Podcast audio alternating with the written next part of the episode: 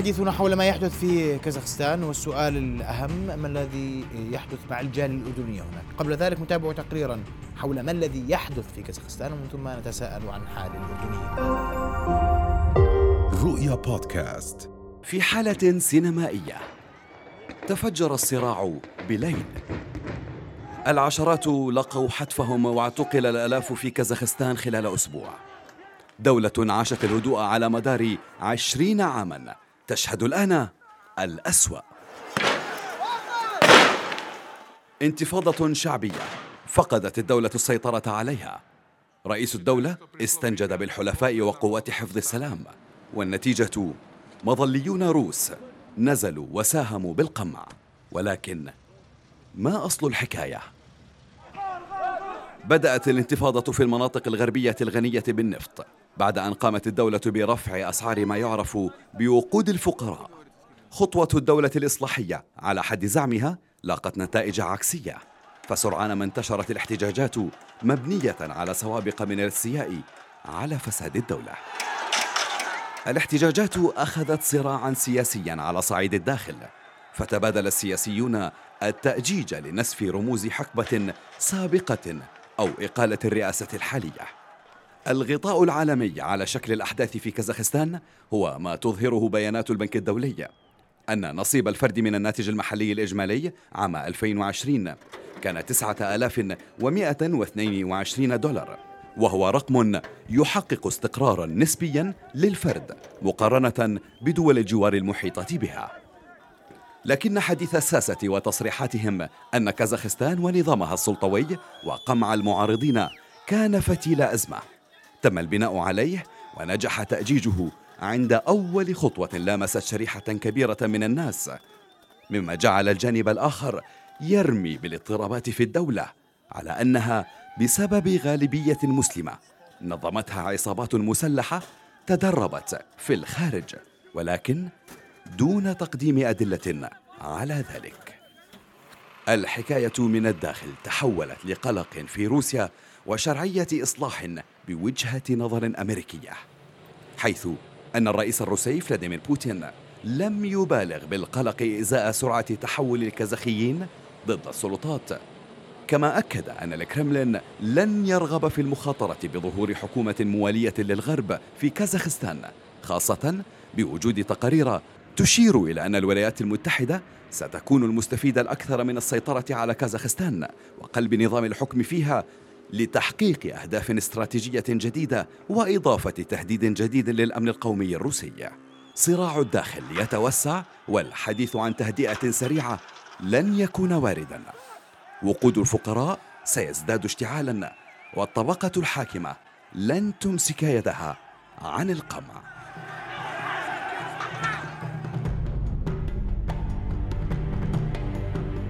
إذا كان هذا تقرير حول ما آه، حدث ويحدث في كازاخستان. أرحب بضيفي ليلى ناطق إعلام باسم وزارة الخارجية الأستاذ هيثم الفول مساء الخير أستاذ هيثم مساء الخير. أهلا بك وبحضورك حياتي لك ولجميع المشاهدين الكرام. يا سيدي أنا بدي أسأل عن حال الجالية الأردنية وسؤالي كيف تتابعون تطور الأوضاع في كازاخستان وأحوال الجالية الأردنية هناك؟ سيدي الكريم منذ اللحظات الأولى لوقوع أحداث عنف في كازاخستان آه، تم تشكيل خلية أزمة في الوزارة تعمل على مدار الساعة لمتابعة الأوضاع هناك وتفقد آه، أحوال الأردنيين والإطمئنان عليهم. كما تعلم سيد الكريم آه، لوزارة الخارجية وشؤون المغتربين إجراءات عمليات معيارية يتم تفعيلها وقت الأزمات أو عند حدوث ظروف استثنائية أو ظروف غير طبيعية مثل كارثة معينة أو زلزال أو ما شابه.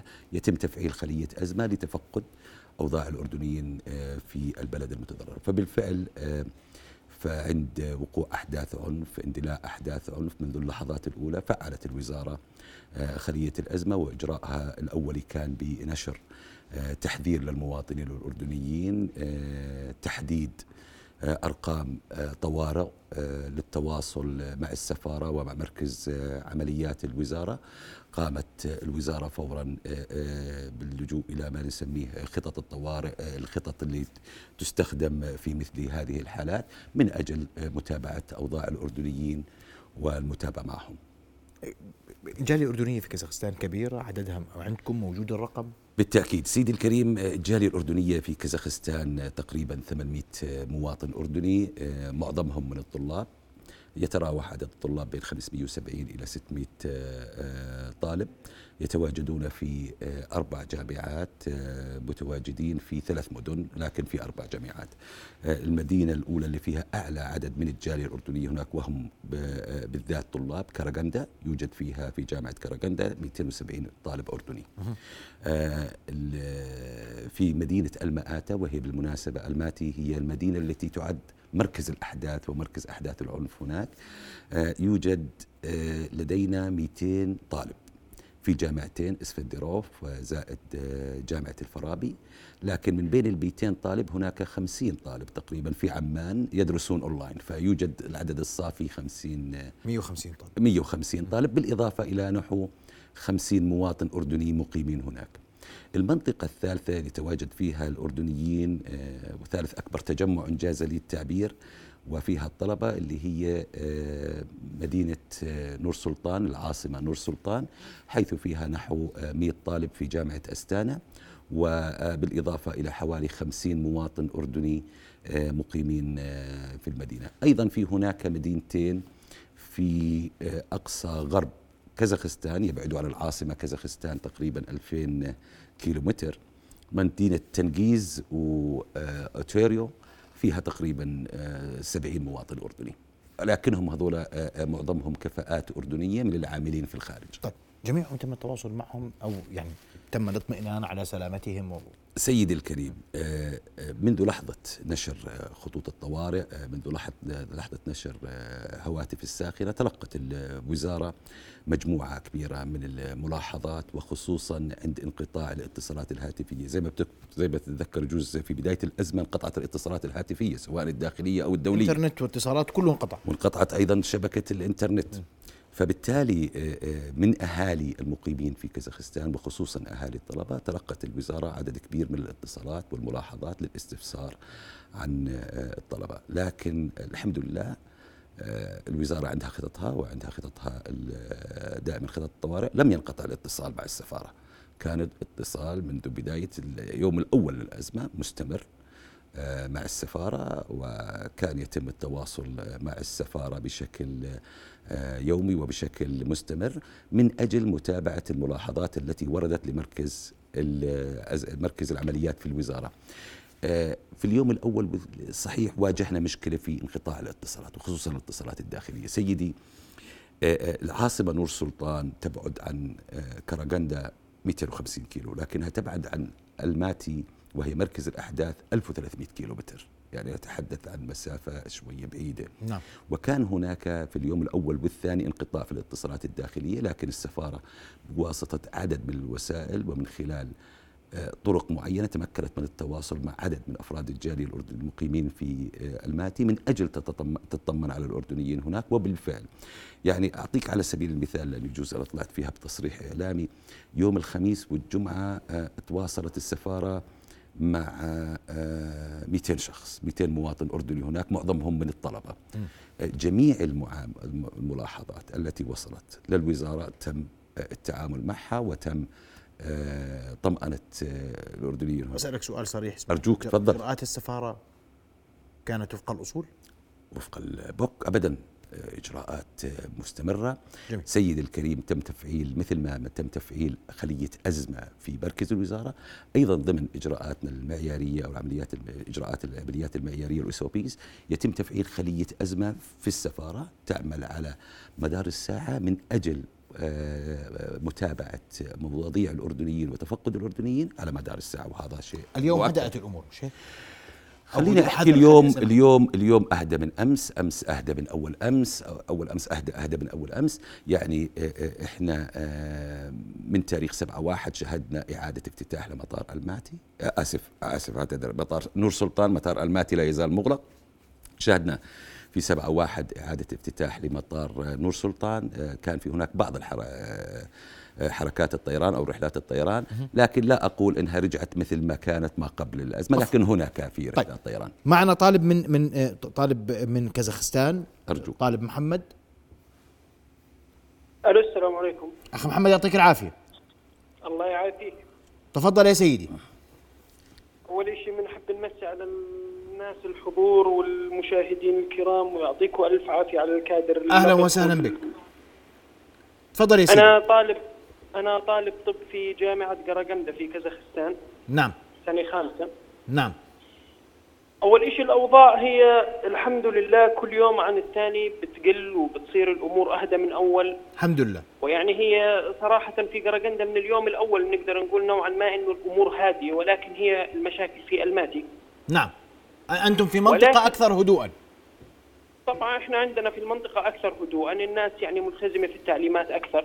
نعم. ولكن الحاصل إنه إحنا عندنا الطلاب الأردنيين بنواجه مشكلة المادة.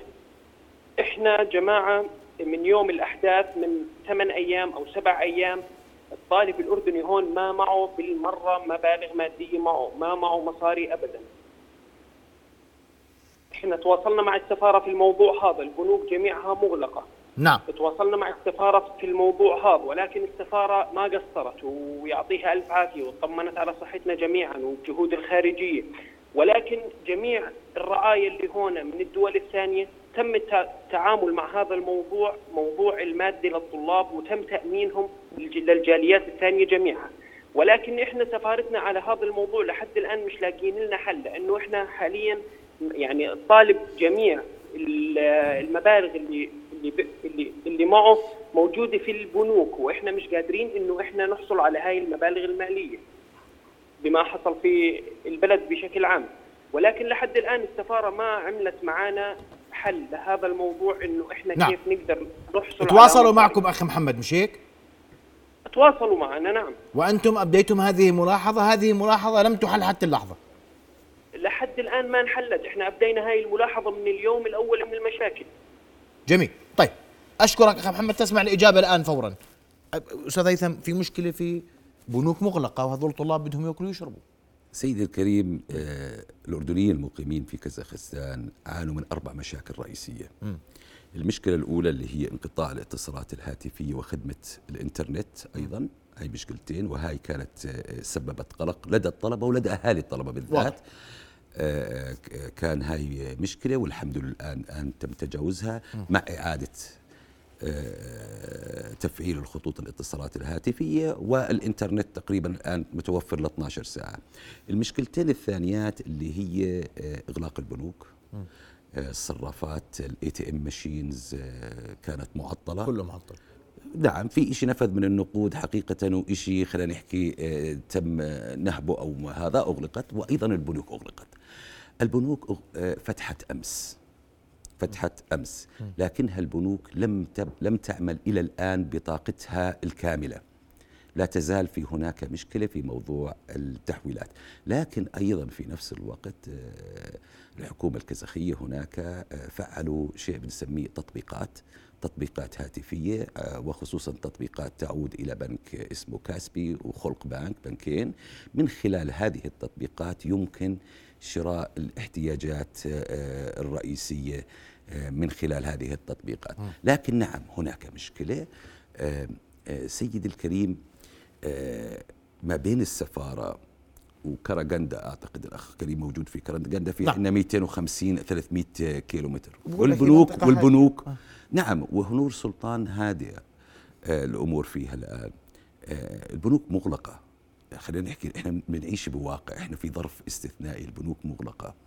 آه، آه، وسائل التنقل ما أصبحت متاحة غير من ترى من يومين ثلاثة فلا لازم نكون نحط إحنا هذا الموضوع بالصورة لكن ماذا عملت السفارة؟ السفارة اتصلت مع عدد من الخيرين من أبناء الجالية الأردنية آه، من أجل آه، مساعدة من تقطعت بهم السبل وهم موجودين بهذه المناطق ضمن الإمكانيات المتاحة طيب. من أجل يعني تعرف إحنا الأردنية يا الواحدة يا أستاذ هيثم يعني أنا أنا بتفهم بس نعم. اليوم لسه الطلاب بقول لك هاي نعم بدأ- نعم أرجو هناك أن مشكلة أنا بدي أسألك عن عن اختطاف دبلوماسي أردني هناك صحه ذلك نعم اختطاف دبلوماسي أردني في كازاخستان هل هذا لا صحيح يوجد هذا الشيء.